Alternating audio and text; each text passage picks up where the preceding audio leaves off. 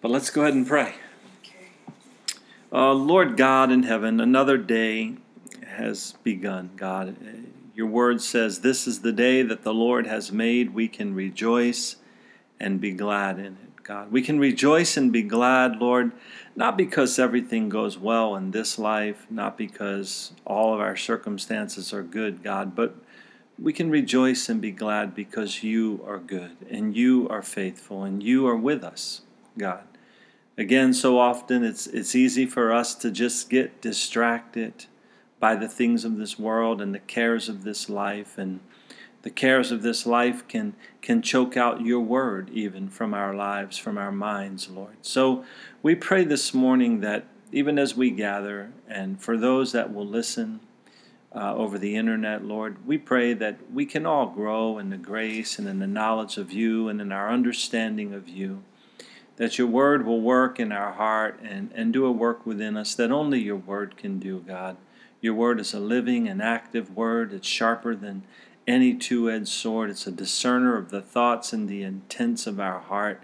So we give our hearts to your word this morning, Lord, and we thank you for your presence amongst us. In Jesus' name, amen. So today we'll go ahead and open up again at Romans chapter 9. Now, the last time we were together, we looked at Romans chapter 9 and we actually finished up the whole chapter, went through it. But I'd like for us to go back, as we often do, and, and read some of the previous chapter. We're going to actually study chapter 10 today, but we'll go back and we'll, we'll read um, some of chapter 9, and uh, then we'll go right on into chapter 10. So, in Romans chapter 9, I'm going to look down and start reading um, in verse 17, just so we can kind of stay within the context here. I'm going to read a lot, but like I said, we'll go right on into chapter 10. But it says in verse 17 of Romans chapter 9 For the scriptures say to Pharaoh, For this very purpose I have raised you up, that I may show my power in you, and that my name may be declared in all the earth. Therefore, he has mercy on whom he wills, and on whom he wills he hardens. You will say to me then, Why does he still find fault? For who has resisted his will? But indeed, O man, who are you to reply against God? Will the thing formed say to him who formed it, Why have you made me thus? Does not the potter have power over the clay from the same lump to make one vessel for honor and another for dishonor? What if God, wanting to show his wrath and to make his power known, endured with much long suffering the vessels of wrath prepared for destruction, and that he might make known the riches of his glory on the vessels of mercy which he had prepared beforehand for glory? Even us, whom he called, not of the Jews only, but also of the Gentiles. As he says also in Hosea, I will call them my people who were not my people, and her beloved, who was not beloved. And it shall come to pass in the place where it was said to them, You are not my people, there shall there they shall be called sons of the living God. Isaiah also cries out concerning Israel. Though the number of the children of Israel will be as the sand of the sea, the remnant will be saved. Which means a small amount, right? For he will finish the work and cut it short in righteousness, because the Lord will make a short work upon the earth. And as Isaiah said before, unless the Lord of the Sabbath had left us a seed, we would have become like Sodom, and we would have been like made like Gomorrah. What shall we say then? That Gentiles who did not pursue righteousness have attained to righteousness, even the righteousness of faith, but Israel, pursuing the law of righteousness, has not attained to the law of righteousness.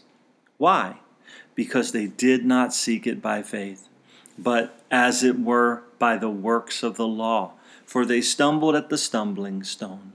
As it is written, Behold, I lay in Zion a stumbling stone and rock of offense, and whoever believes on him will not be put to shame. Verse 1 Brethren, my heart's desire and prayer to God for Israel is that they may be saved. So again, like we talked about in depth the last time when we looked at chapter 9, Paul had a deep love for his brethren, as he called them, his fellow Jews. Um, the Jews have to come to salvation in the same way that Gentiles do, and that is what Paul is pointing out, and that is through faith in Jesus Christ. There is no other name, there is no other way of salvation.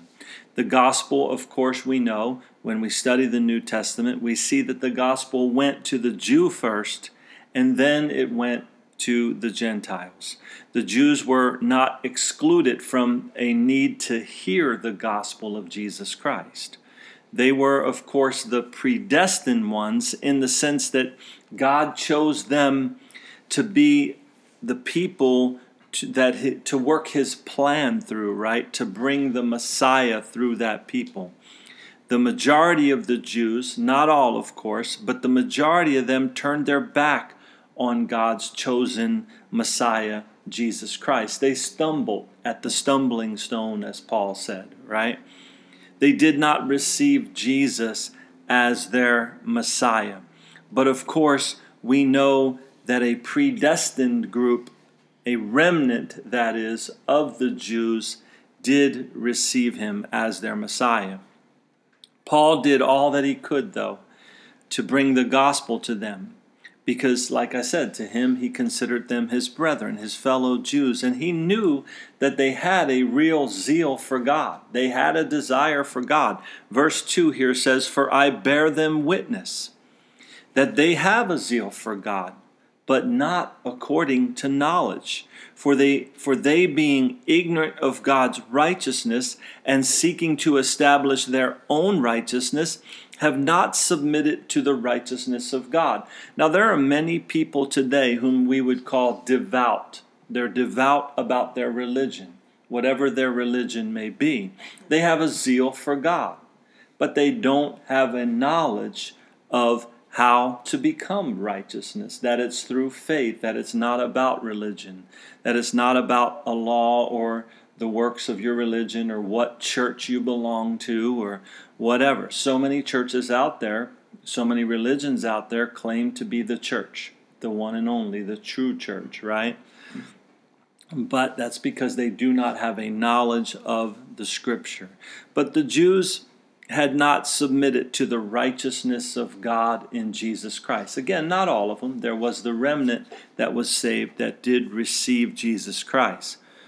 But again, this problem does not pertain only to the Jews. We know today that many Gentile people try to establish their own righteousness rather than just submitting to the righteousness of God that is in Jesus Christ.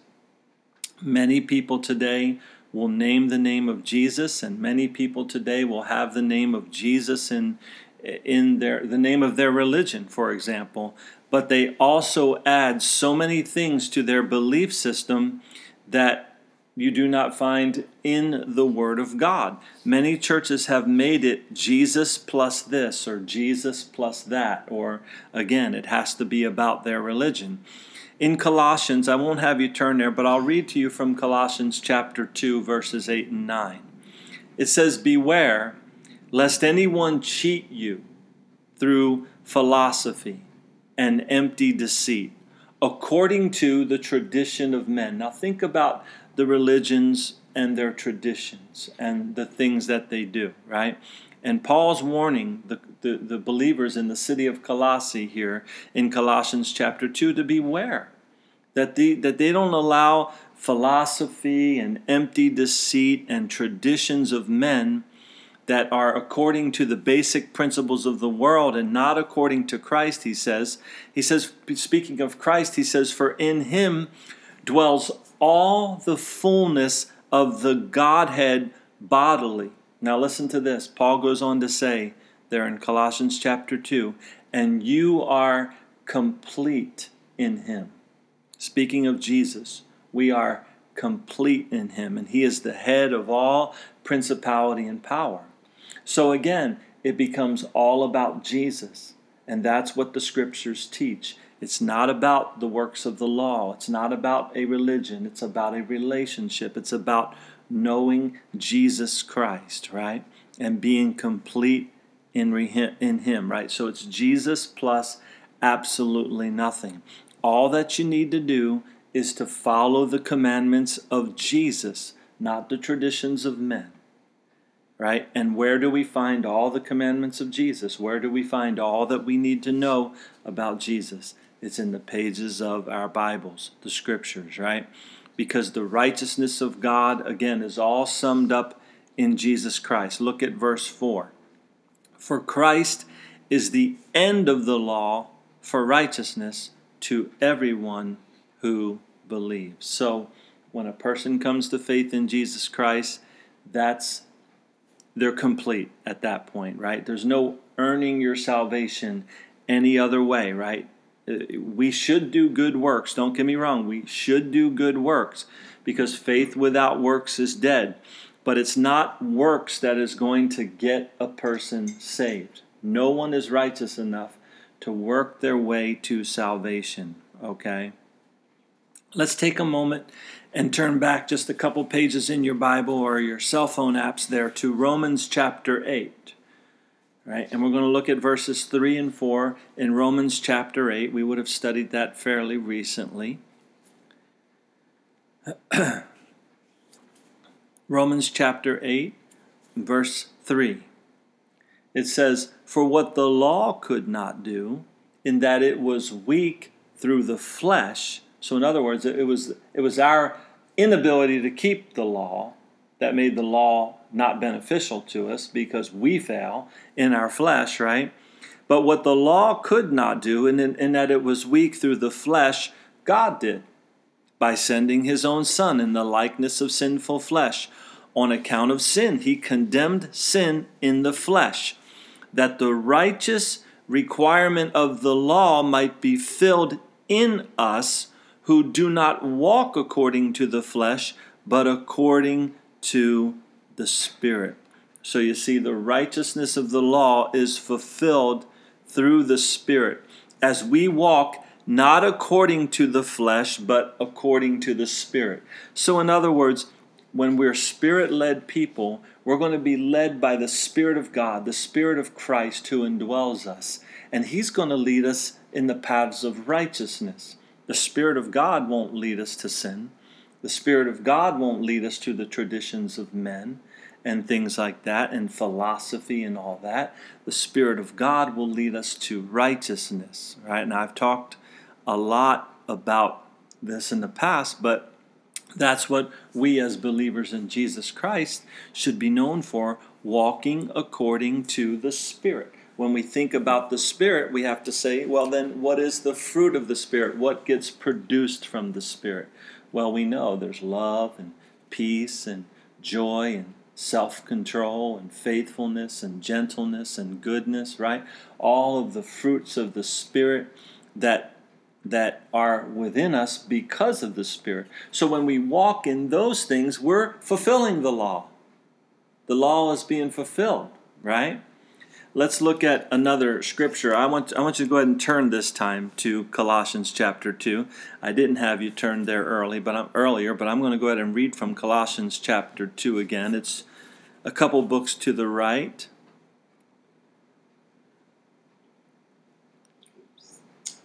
Colossians chapter 2.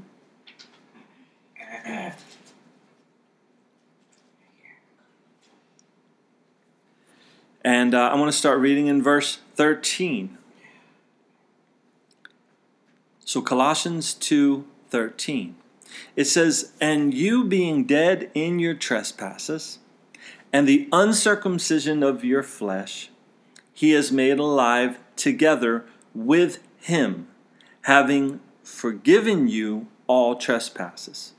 Having wiped out the handwriting of requirements that was against us, which was contrary to us, and he has taken it out of the way, having nailed it to the, the cross. So again, we see that the law was fulfilled or is fulfilled, right?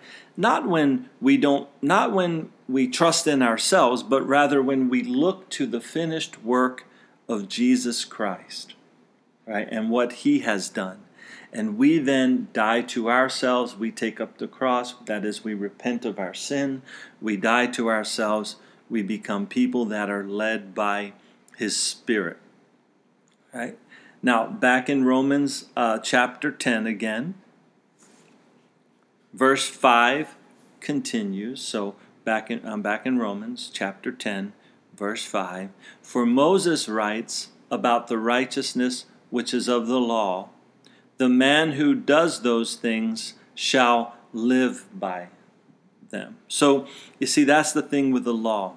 If you want to put yourself under the law, and you want to live by the law. In other words, you want to become righteous by keeping the law, right? Keeping certain religious things, right? Then you must live perfectly by that law. You must keep every jot and every tittle. You can't mess up in any way at all. If getting saved from our sin depends on us keeping the law, right? Well, we're all going to fall short. We're, we're going to fall miserably short of that, right? But thanks be to God, we can know and understand that we are to put our trust in and rely on Jesus Christ. That's the knowledge that we find in the scriptures, that it's all about Jesus. We're complete in Him, and we need to walk in Him and walk in obedience to Him. Paul said that he preached Christ and Him crucified. Paul kept it that simple. He went around preaching Christ and Christ crucified. You know, um, verse 6 continues here and says, But the righteousness of faith speaks in this way. Okay, so he's talking about the law. Here's the righteousness of the law. You're trying to do it, but you got to do it perfectly. And none of us do it perfectly because Paul said earlier, all have sinned, all fall short of the glory of God. But the righteousness of faith speaks in this way do not say in your heart, Who will ascend into heaven? That is, bring Christ down from above. So Paul's saying, here, here he's describing that it's not going to be about works. You can't go get the Savior out of heaven. You, you, can't, you can't do that. Or who will descend into the abyss? This, that is to bring up Christ from the dead. When Christ died, did anyone on the earth have the power to go and pull him out of the grave and make him alive again?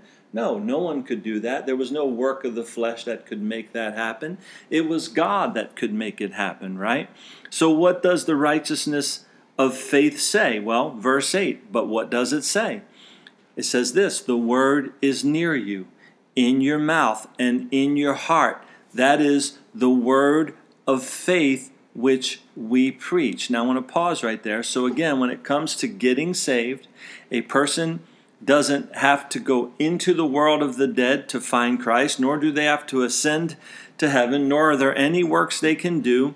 It's very simple to come to Christ. Christ is very near to all, and all can come to him by faith simply by repenting and calling out to him. It says in verse 9 that if you confess with your mouth the Lord Jesus and believe in your heart that God has raised him from the dead, you will be saved. For with the heart one believes unto righteousness, and with the mouth confession is made unto salvation. Okay? So there's a lot in those scriptures. There's a lot that we could meditate on and spend a lot of time talking about. But it says that, I'm going to read verse 9 again, that if you confess with your mouth the Lord Jesus, so in other words, you express that you have faith in Jesus. You express that fact. People know it. And you believe it in your heart. It is rooted and grounded in you that Christ has raised him from the dead. You know that Jesus is alive. Okay? You will be saved. That's the saved person. Right? Um, let's turn to the Gospel of Mark for a moment. Gosp- the Gospel of Mark. Um, chapter 10. Matthew, Mark, Luke, right? And then John, right? In the beginning of the New Testament, you'll find Mark. Matthew, then Mark. Um, Mark chapter 10.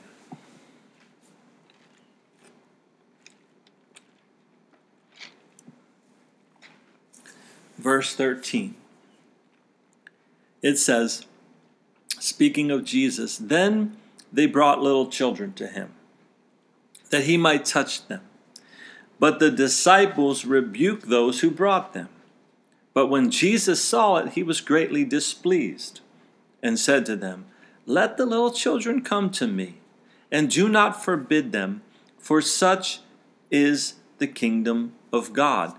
Assuredly, I say to you, whoever does not receive the kingdom of God as a little child will by no means enter it. Now, Jesus, of course, here doesn't mean that you get saved when you are a child. That's not what he's saying, that you have to get saved when you're a child, right? But when you think about a child, you realize that they are totally dependent upon others, right? If they have a problem, right, all they want is their parent or their guardian. They run to their parent crying out for help, right? If they're hurting, um, they don't stop at all to think whether they should run to mom or run to dad, right? They trust their provider and they run to them. And when a person has come to a place where they finally realize that they need salvation, our merciful God is, is there with arms wide open, right? So Jesus tells us here that a person can come to the kingdom of God in this manner, completely trusting that He will receive them. Come as a child with that childlike heart, that faith of running, saying, I need my Father. I need my God. I need Him in my life. Okay?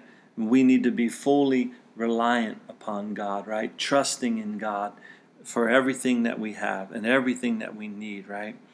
And turning back now to Romans chapter 10, we see that righteousness, again, is not complete by the works of the law, but by the simplicity of faith in Jesus Christ. One believes in their heart and they proclaim it with their mouth. That's what Paul is pointing out here in this writing.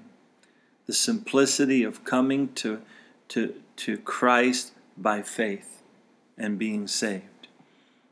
He did this same thing in his letter to the Ephesians as well, where he also uh, was speaking to the Jews and calling them the elect and telling them it, that it's by grace that we have been saved through faith, not by works, lest any man should boast, right? And of course, this applies not only to the Jews, but to the Gentiles that Paul was writing to as well. Verse 11 here back in Romans chapter 10 continues For the scripture says, Whoever believes on him will not be put to shame. For there is no distinction between Jew and Greek, for the same Lord over all is rich to all who call upon him. For whoever calls on the name of the Lord shall be saved. So, verses 11 through 13 there, Paul is going to great lengths to let these Jews know and all of us know that salvation is not just offered to the Jews, even though they were the elect, but it's opened to all, right? Verse 11 says, Whoever believes. Verse 12 says, All who call upon him. And verse 13 says, Whoever calls, right? So salvation is not just for the predestined Jews, nor is it just for a select group of people today. Nor can any one church claim today that if you're not part of their church, you're not the saved people, right? But rather, salvation is open to anyone who chooses to repent and come to Christ by faith. So, any doctrine that teaches that salvation is limited to only a certain group of people is a doctrine of demons. It's not a doctrine of the scriptures, okay? So now, here's a question, right? How can all the people of the world today know what Paul is preaching here? How can everyone know this? Well, verse 14 goes on and says, How then shall they call on him in whom they have not believed? And how shall they believe in him of whom they have not heard? And how shall they hear without a preacher? Right? So there's the answer. How can all the world know? Well, the gospel needs to be preached, right? It needs to be preached. And verse 15 says, And how shall they preach unless they are sent? So, if you're not a preacher, then you can be someone that helps the preacher who does what he does, right? Verse uh, the verse continues there, verse 15, as it is written, how beautiful are the feet of those who preach the gospel of peace, who bring glad tidings of good things. You see, it's the gospel of peace because God was making peace with mankind. There was enmity between God and man, there was separation because of sin. But God so loved the world that he gave his only begotten Son, and Jesus came to bring peace between God and man. And, and that's what Jesus did, and that's what his work on the cross did. And that is, like it says there, glad tidings of good things. And Paul's saying people need to hear this. So the one who preaches this, the people that preach this gospel, have beautiful feet, right? So, and it's the they're, they're, they're called beautiful feet because they're preaching a message of Jesus Christ that everyone needs to hear. And that's why, you know, come around Christmas time, we see all the Christmas cards and, you know, for unto us a child is born, right? With all the scriptures and all that. And he's the Prince of Peace. He's the King of Kings. He's the Lord of Lords, right? And all that he has done, it, it needs to be proclaimed all year long, every day, right? And really, quite frankly, Christmas has become, for many people, it's a, it's a time of great depression It's a time of great sadness because they don't have the money to make Christmas what Christmas is about in our world today. But if they really knew what Christmas was about, you know, it's the Charlie Brown thing. Doesn't anybody know what Christmas is all about? You know, um, so there's no other way. People need to hear it. People need to hear the gospel of Jesus Christ, and it needs to be taken to all the world. And that's why I do what I do throughout the whole year just teach the Bible verse by verse, pointing people to Jesus, pointing people to the peace of God that they can have with Jesus Christ. Verse 16, though, goes on to say, But they have not all obeyed the gospel. For Isaiah says, Lord, who has believed our report. So again, the gospel went first to this group of predestined Jews, this remnant, this elect, right? And some believed, but not all believed. And the gospel today continues to go forth to both Jews and Gentiles. And guess what? Same thing happens today. Some believe and some don't believe, right?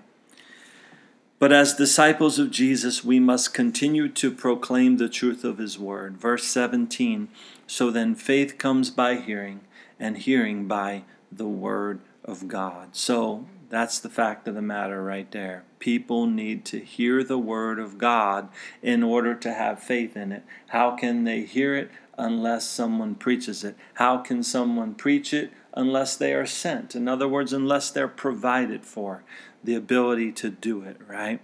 So we've looked at this scripture in weeks past, but I want you to go ahead and mark this page and turn now to 1 Peter chapter 1. 1 Peter chapter 1, toward the back of your Bible, you'll find Hebrews, James, and then 1 Peter.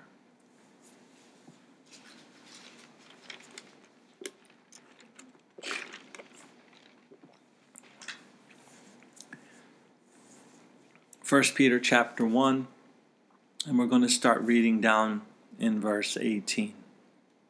It says, Knowing that you were not redeemed with corruptible things, like silver or gold, from your aimless conduct received by tradition from your fathers, right? So this is speaking of like, and we could apply it today to religion that gets passed down in a family right? Someone grew up in this church and the next one's born into that church and they proclaim, well, I am this or I am that, right?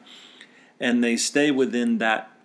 And, you know, maybe there's fine buildings and there's silver and there's gold and fine woodwork and, and carvings and, you know, statues and all kinds of stuff within this religion, right? But he says, knowing that you were not redeemed by these corruptible things like silver or gold from your aimless conduct received by tradition from your fathers, but with the precious blood of Christ, as of a lamb without blemish and without spot. He indeed was foreordained before the foundation of the world, but was manifest in these last times for you, who through him believe in God who raised him from the dead and gave him glory, so that your faith and hope are in God, since you have purified your souls in obeying the truth through the Spirit in sincere love of the brethren. Love one another fervently with a pure heart, having been born again, not of corruptible seed, but incorruptible, through the word of God which lives and abides forever. So again, it's the preaching of the word that's absolutely necessary. It's the hearing of the word that's absolutely necessary for people to be saved. Faith comes by hearing, and hearing by the word of God, right? It's through the word of God that a person is born again. So the preaching of the word is of the utmost importance. The Word of God is where people will come to know who Jesus is and what He has done for them. Now, I'm going to come back here again to uh, 1 Peter, but I want to flip back quickly to Romans chapter 10 and um, read again where it says, So then faith comes by hearing, and hearing by the Word of God. But just because someone hears, that doesn't make them saved because verse 16 indicates to us that one has to obey the gospel. So the question really uh, isn't if someone has heard the gospel or not, right? The question is is have they believed it to where they obey it? They make it part of their lives. They live it, right? Because in verse 18 it goes on to say, "But I say, have they not heard? Yes, indeed. Their sound has gone out to all the earth, and their words to the end of the world. I believe that, especially in our day and age with the internet and everything that we have, the gospel has been preached throughout pretty much the whole world. And even in the remote jungles, there's been missionaries that have gone there to do it.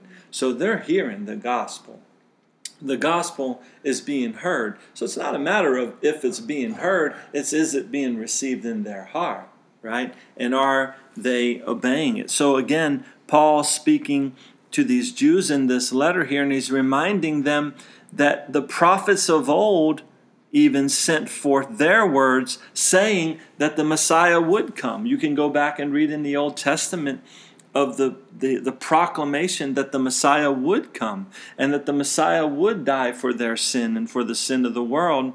But all of Israel did not obey the gospel, right? But let's talk about those words obey the gospel for a few moments here. Again, in 1 Peter, I want to go back there again, but I want to look at chapter 4 this time. 1 Peter chapter 4. And I want to start reading in verse 17.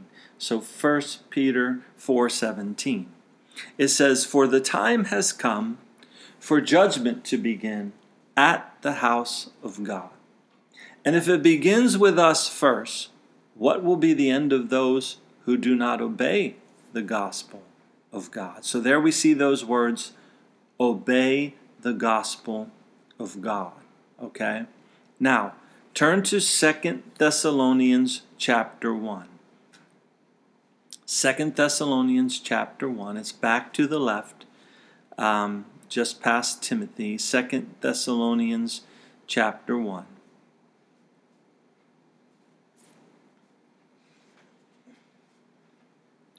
And I'm going to start reading in verse 6. So 2 Thessalonians 1 6. Since it says, it is a righteous thing with God to repay with tribulation those who trouble you, and to give you who are troubled rest with us when the Lord Jesus is revealed from heaven with his mighty angels, in flaming fire, taking vengeance on those who do not know God, and on those who do not obey the gospel of our Lord Jesus Christ. So he's speaking of that time still yet to come, right? When Jesus is going to come back, and we read about it in Revelation, right? And there's going to be vengeance taken on who? Those who do not know God and on those who do not obey the gospel of our Lord Jesus Christ. Verse 9 These shall be punished with everlasting destruction from the presence of the Lord and from the glory of his power. When he comes in that day to be glorified in his saints and to be admired among all those who believe, because our testimony among you was believed. So, two different things we see there those that will have everlasting destruction, and those that will admire. Right? Those that believe will admire him. We're looking forward to that day when we see him. But we are to be of those that obey the gospel and obey the commandments of the Lord. Okay? So again, Paul is addressing this back, and if you didn't hear the, the, last teaching on chapter 9, I really encourage you to go back and listen to it, right? But he's saying Israel heard the gospel, right? He's saying, if you remember, we talked about the last time we gathered in chapter 9, uh, he says, So what? The, didn't the word of God have any effect on these people? Is the word of God weak, in other words, that these people aren't receiving it? No, it's not the word of God that's weak, right? They, they, they heard the gospel, but they didn't believe the gospel. They didn't mix it with faith. They didn't step out by faith and start walking in that way. So, again, uh, today, beautiful pre- feet are still preaching the gospel, but the answer is not found in people just hearing it, but the answer is found in people choosing to obey it. The word gospel, of course, we know just means good news, right? Glad tidings. Today, many people have heard the good news that Jesus died on the cross, that he was buried, that on the third day he rose again. And again, it's of the you know utmost importance that one hears that message. But there's nothing we can do to force a person to obey it, to receive it within their heart. And the one that obeys you know, is the one that appropriates it in their lives and begins to live differently. They profess it, they confess it with their mouths, and they believe it in their hearts, and you see it, right? To me, the best verses for understanding the, the act of obeying the gospel are found in Galatians chapter 2. And I'm going to have you go ahead now and turn there. Galatians chapter 2.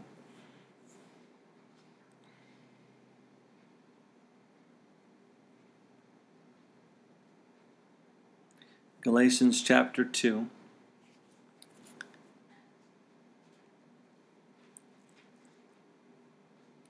Right after Second Corinthians and right before Ephesians. Galatians chapter 2, and I'm going to start reading down in verse 19. Again, I want to talk to you about the the best way to understand obeying the gospel, right? And and what the, how do we appropriate that in our lives? What does that mean to us? He says in verse 19 of Galatians chapter 2 For though, for I, through the law, died to the law, that I might live to God. So now remember, we've been studying in Romans that the law, because of the weakness of, of the flesh, because of the weakness of our flesh, the law can't save us. And the law was put in place by God in order for us to see that we needed a Savior because we couldn't become righteous on our own. So, Paul here points out that through the law, he died to the law so that he might live to God.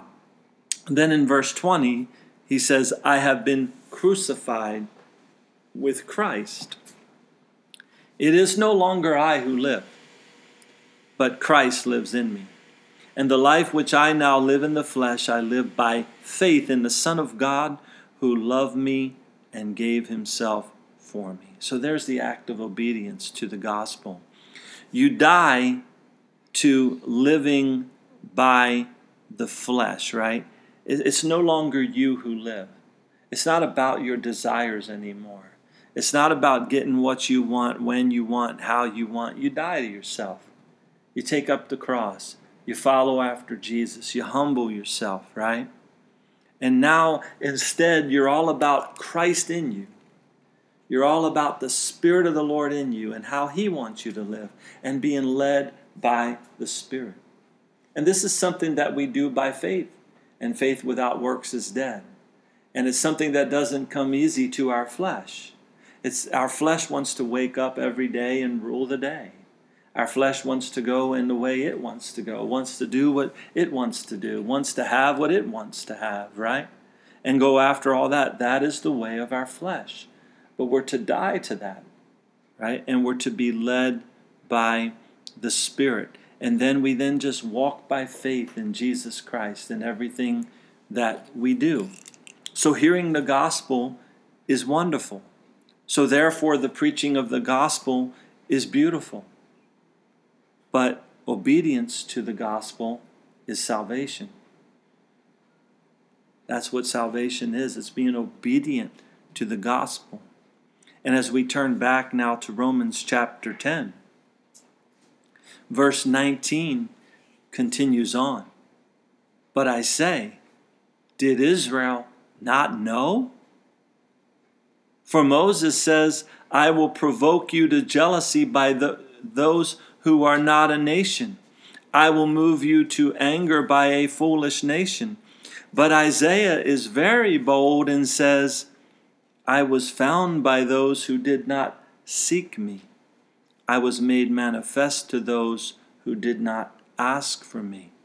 So Moses in Deuteronomy chapter 32, that's what Paul's quoting here, Deuteronomy chapter 32 he told Israel that God would use other nations to provoke them to jealousy. And Isaiah, in chapter 65 of Isaiah, told Israel that God would be found by those who did not seek him. And of course, we have seen, and we are the beneficiaries of that prediction or that prophecy, right? Of the gospel going forth to the Gentiles. Again, initially, the Jews, the Israelites, God's chosen people. They're the ones who he did all his works through and all his works for on behalf of, the mighty works of all of them. But then the gospel went to all the world, went to everyone else. Verse 21 then says, But to Israel, he says, All day long I have stretched out my hands to a disobedient and contrary people. So, Paul in this letter is continuing in his desire to reach out to Israel, the predestined ones, the chosen people, the ones that God chose to bring the Messiah through. And his desire, as verse 1 says, was that they would be saved.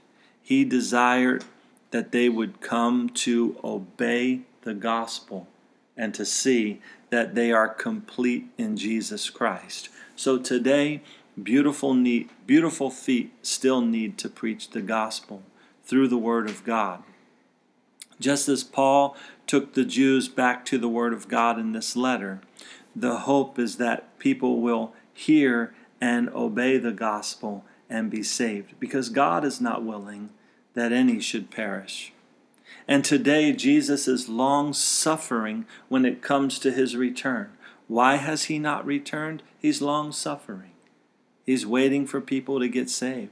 He's allowing the gospel to preach. Again, we live in an age when whosoever will can come to faith in Jesus Christ.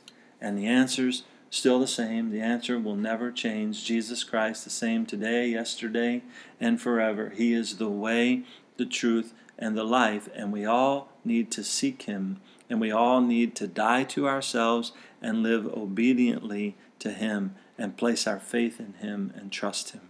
Let's pray. Heavenly Father, again, God, we thank you for this opportunity to gather. It's just a short period of time that we can come together and gather around your word, but your word we have with us always.